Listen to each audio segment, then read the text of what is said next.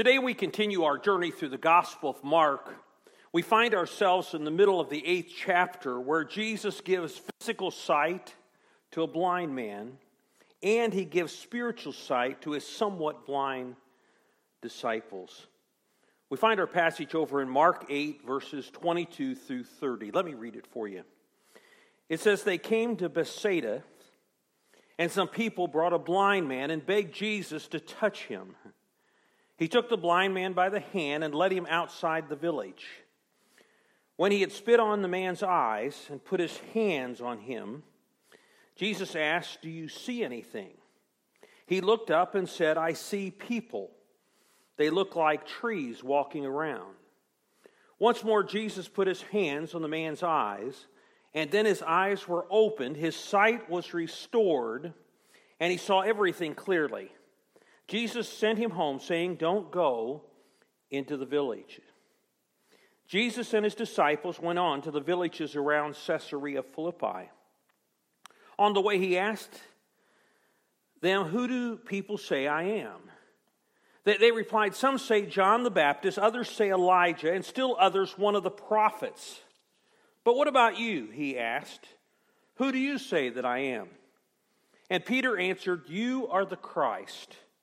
And Jesus warned them not to tell anyone about him."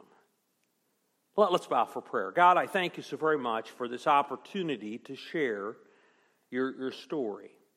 And God, I pray that you will speak to each of us. God, that you open our hearts, and more importantly, that you open our eyes, that we might see you for who you really are tonight. God, just bless us now. Speak to us. It's in Jesus' name we pray. Amen. At first glance, we may think that these two events are unconnected. I mean, Jesus restoring sight to a blind man and Peter confessing Jesus as the Christ. But I believe that Mark had a purpose for putting these two stories together. The one illustrates the other. Restoring physical sight illustrates restoring spiritual sight. And so we begin with the restoring of physical sight. We begin with the miracle of Jesus giving sight to a blind man. There are many ways that this miracle is like other miracles that he did. For example, think back to the miracle that Jesus did at the end of the 7th chapter, healing a deaf and dumb man.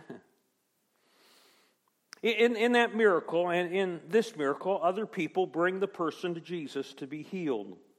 In both miracles, they beg Jesus to touch the man.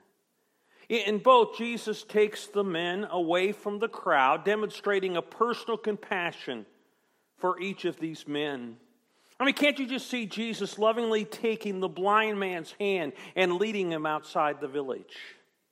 In both miracles, Jesus uses spit as part of his healing. With the deaf and dumb man, he spits and touches the man's tongue, and with the blind man, he spits on the man's eyes. It's interesting that saliva was thought to have some therapeutic value back in Jesus' day. Also, in both of these miracles, Jesus tells the healed men not to tell others about the miracle. The healed blind man was to go straight home and not go back into the village. But there is one big difference between these two miracles. As a matter of fact, there is one big difference between today's miracle and any other miracle that Jesus did.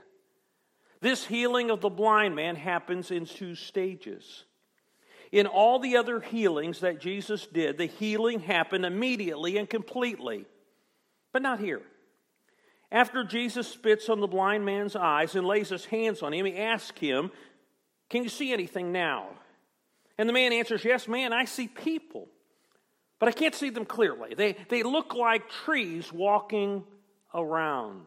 And so Jesus places his hand on the man's eye a second time, and this time, his sight is completely restored, and he can see everything clearly.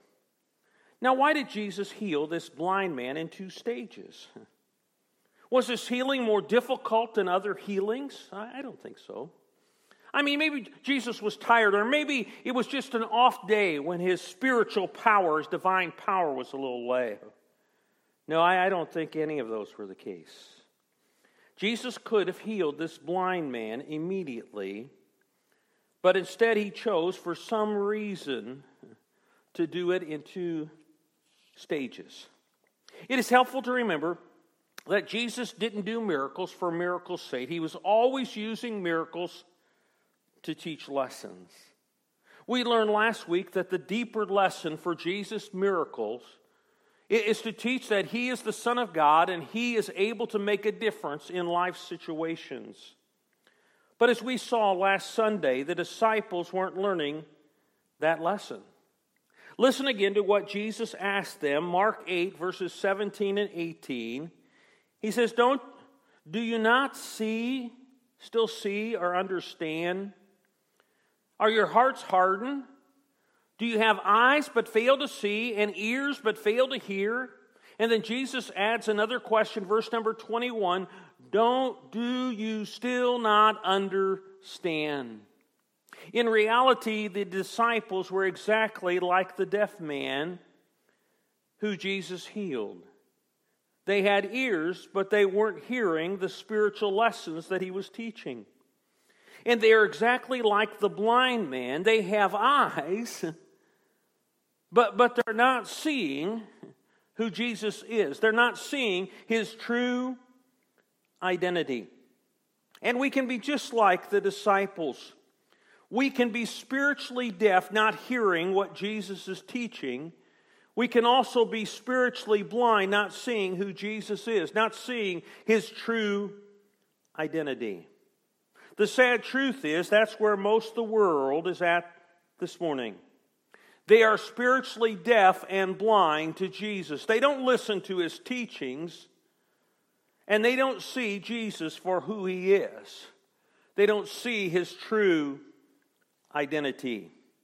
However, just as Jesus heals the physical deaf and blind in the scriptures, he can heal the spiritually deaf and blind among us. Or making it more personal, he can heal each of us in whatever spiritual deafness or spiritual blindness that we have. And interesting, there are two stages to this spiritual healing, two stages to seeing Jesus' true identity, just as there were two stages to the blind man's healing. In the first stage, our eyes see unclearly who Jesus is. Look at Mark 8, 27 and 28. Jesus and his disciples went on to the villages around Caesarea Philippi. On the way, he asked them, Who do people say I am? And they replied, Some say John the Baptist, others say Elijah, and still others, one of the prophets. It is significant that Jesus and his disciples are on their way to the villages around Caesarea Philippi when he asks this question. Caesarea Philippi was a pagan city known for its worship of many different Greek gods. And it was especially known for its temple to the ancient god Pan, the god of shepherds, hunters, and the wilds.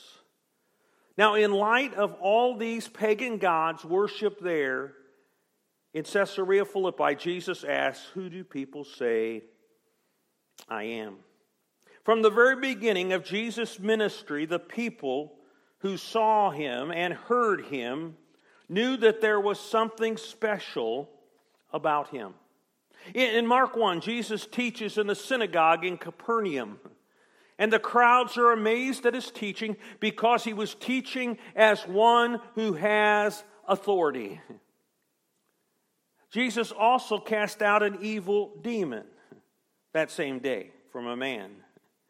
And the people were further amazed. Mark 1, verse 27 says, The people were all so amazed that they asked each other, What is this? A new teaching and with authority. He even gives orders to evil spirits, and they obey him. And then over the months that follow, as they hear more of Jesus' amazing teachings, and saw more of his amazing miracles, they begin to think that he has to be a man sent from God. Just listen to what the people were saying about Jesus in Mark 6, verses 14 and 15. It says, some were saying, John the Baptist has been risen from the dead. That is why miraculous powers at work in him. Others said he is Elijah, and still others, he is a prophet, like one of the prophets of long ago. And basically, that is the answer the disciples give Jesus when he asks about who people say that he is. They think that you're John the Baptist. They think that you might be Elijah or one of the other prophets. People, this is an unclear picture of who Jesus is. He was much more than any of those people. Of course, over those same months, the disciples were working through what they believed about Jesus. Back in Mark 4, after Jesus had calmed a fierce storm on the Sea of Galilee, look at how the disciples responded. Mark 4, verse 41. They were terrified and asked each other, "Who is this? Even the wind and the waves obey him." The disciples also knew that there was something special about Jesus, but they weren't sure exactly who he is. And up to a few days in Mark 8, they are still unsure about who Jesus is. They have heard more of the amazing teachings that he has made than anyone. They have seen more of his amazing miracles than anyone else. And yet they are still not sure who Jesus is. As I said earlier, they have ears, but they weren't hearing the spiritual lessons that he was teaching. They had eyes, but they weren't seeing clearly who Jesus is. They weren't seeing his true identity. People, we have to be careful that that does not describe us. Having ears, but not hearing Jesus' spiritual lessons. And having eyes, but not seeing Jesus' true identity. See, the most important question that we have to ask in life, or that we have to answer in life, is the question that Jesus asked his disciples, "Who do you say I am?" And if we answer that question, how many people in Jesus' day answered that question? Suggesting that he was an amazing teacher, or an amazing miracle worker, or an amazing prophet sent from God, then we would have an unclear message of who Jesus is, because he is much more. He is much more than that. We can also spend our days like the disciples with hard hearts and minds, trying to decide what we believe about Jesus. We may think that he is much more than just a great man or a great teacher or a great miracle or a great prophet. And yet at the same time, we are not ready to believe that he is anything more than those things. How sad it is that multitudes of people will die knowing that there is nothing in their mind special about Jesus, never knowing who he really is. They will simply stop short at this first stage, our eyes seeing unclearly who Jesus is. It's like seeing people, but they look like trees. In the second stage, our eyes see clearly who Jesus is. Look at the rest of this morning's scripture, Mark 8, verses 29 and 30. "But what about you?" he asked. "Who do you say I am?" And Peter answered, "You are the Christ," and Jesus warns them not to tell anyone else about him. Here Jesus wants to know what the disciples believed about him. He stresses "you" when he asks this question. They have just told him what the people believe about Jesus. But what about you disciples? What do you believe? And Peter speaks up for the group and declares, "You are the Christ." The word Christ is simply the Greek word for the Hebrew word Messiah.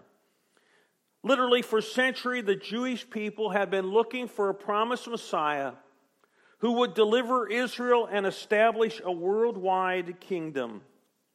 And Peter is proclaiming that Jesus is that promised Messiah, the promised Christ who God had sent into the world. Although Jesus has been demonstrating that he is the promised Messiah throughout his ministry again and again through miracle, this is the first time that the actual word Christ appears in Mark since the beginning verse of the book.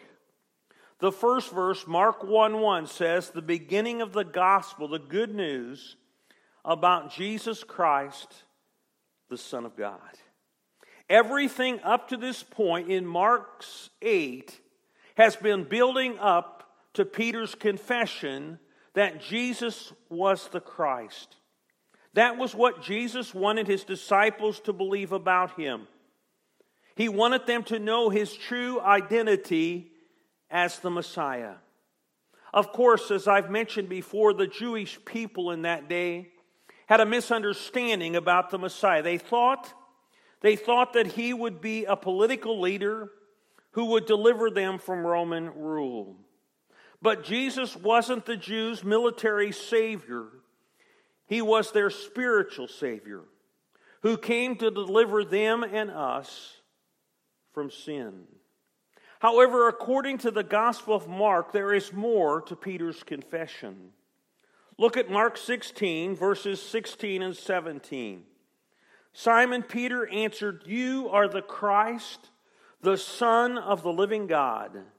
And Jesus replied, "Blessed are you, Simon, son of Jonah, for this was not revealed to you by man, but by my Father in heaven." Peter also confessed that day that Jesus was the Son of God, that he is not just human, he is divine. God sent his beloved Son into the world. I mean, what a confession. Jesus is the Christ, the Son of the living God. See, just as Jesus opened the eyes of the blind man so that he could see physically, God opened the eyes of Peter and the other disciples so that they could see spiritually who Jesus really is. Jesus' true identity wasn't revealed to them by any person, but by God himself. He revealed it through the life and ministry of Jesus. He revealed it through his Son's miracles and his teachings. He revealed it through his word and his Spirit. They could see now that Jesus wasn't just a great man or a great teacher or a great miracle worker or a great prophet. He is the Christ, the Messiah, the Son of the living God. In Matthew 16, he went on to say that it is upon this confession, Peter's confession, that he was going to build his church. And our congregation is built upon the confession that Jesus is the Christ, the Son of the living God. It is the very confession that we make before we're immersed into Jesus. I remember saying on that July day, "I believe that Jesus is the Christ, the Son of the living God." And that confession should make a difference in the life that we live. It is one thing to say the words. It is another thing to live out our faith in Jesus once we know his true identity. See, the book of Mark makes a shift with Peter's confession. Up to this point, Jesus was building faith in his disciples that they might know that he is the Christ, the Son of the living God. But from now on, Jesus will be building upon the disciples' faith in him. They have moved from the first stage of seeing Jesus unclearly, like the blind man seeing people as trees, to the second stage where they see clearly, who Jesus is. Jesus wants to do the same work, you and me. First, he wants to build a faith in us that we might know. That we might know that Jesus is the Christ, the Son of the living God. And then Jesus wants to build upon our faith in him, moving us from the first stage of seeing unclearly who he is to the second stage of seeing clearly his real identity. The question that each of us must answer is the second question that Jesus asked his disciples. But what about you? Who do you say I am? If Jesus was a great teacher, there have been other great teachers. I mean, if Jesus was a great prophet, there have been other great prophets over the years and over the centuries. If he was just a great man, there have been other great men. If he was just a man, he could be easily ignored. But if Jesus is the Christ, the Son of the living God, you can't just ignore him. You have to decide what you're going to do with Jesus. Will you reject him or will you follow him? I'd like to close with the words from an old song entitled The Outlaw. It was written and sung by Larry Norman back in 1972. I'm not going to sing the song, but I'm going to just read the words as you think about the question, who do you say I am? Some say he was an outlaw, that he roamed across the land with a band of unschooled ruffians and a few old fishermen. No one knew just where he came from or exactly what he's done. But they said it must be something bad that keeps him on the run. Some say he was a poet, that he'd stand upon a hill and his words could calm an angry crowd and make the waves stand still. That he spoke in parables that few could understand, but the people sat for hours just to listen to this man. Some say he was a sorcerer, a man of mystery. He could walk upon the water, he could make a blind man see. That he conjured wine at weddings and did tricks with fish and bread. That he talked of being born again and raised people from the dead. Some say a politician. He talked of being free. He was followed by the masses on the shores of Galilee. He spoke out against corruption and he bowed to no decree. But they feared his strength and power, so they nailed him to a tree. Some say he was the Son of God, a man above all men. But he came to be a servant and to set us free from sin. And that's who I believe he was, because that's who I believe. I think we should get ready, because it's almost time to leave. Let me share some practical application as we close this morning. What do we need to do as a result of this morning's message? Let me share three things, three action steps here. Number one, decide what you believe about who Jesus is. Are you clear or unclear about his true identity? I mean, each of us have to decide for ourselves who we believe Jesus is. We've got to answer that question, who do you say I am? Second, if you are unclear about who Jesus is, make it a priority to discover his true identity. Don't wait until it is too late. Again, the most important question that you have to decide is what you're going to do with Jesus. And what you're going to do if you discover that he is the Christ, the Messiah, the Son of the living God. And so the third step, if you are clear about who Jesus is, then confess him as the Christ, the Son of the living God, and commit your life to him. That's what he deserves. That's what he deserves. If he is the Christ, the promised Messiah, if he is the Son, the very Son, the beloved Son of God, then he deserves our commitment to him. Let's pray. Dear Father, we thank you so very much for your grace and your kindness to us. God, I thank you for giving us time to learn and understand exactly who your Son is, exactly who Jesus is. And so, God, help us to see him and his true identity. God, help us to see him as the promised Christ, as the promised Messiah. Help us to see him as your beloved Son. And help us to commit our lives to him. He is deserving of nothing less. Again, if he's only a man, only a prophet, only a great teacher, he may not deserve our commitment and our sacrifice. But if he is the Christ,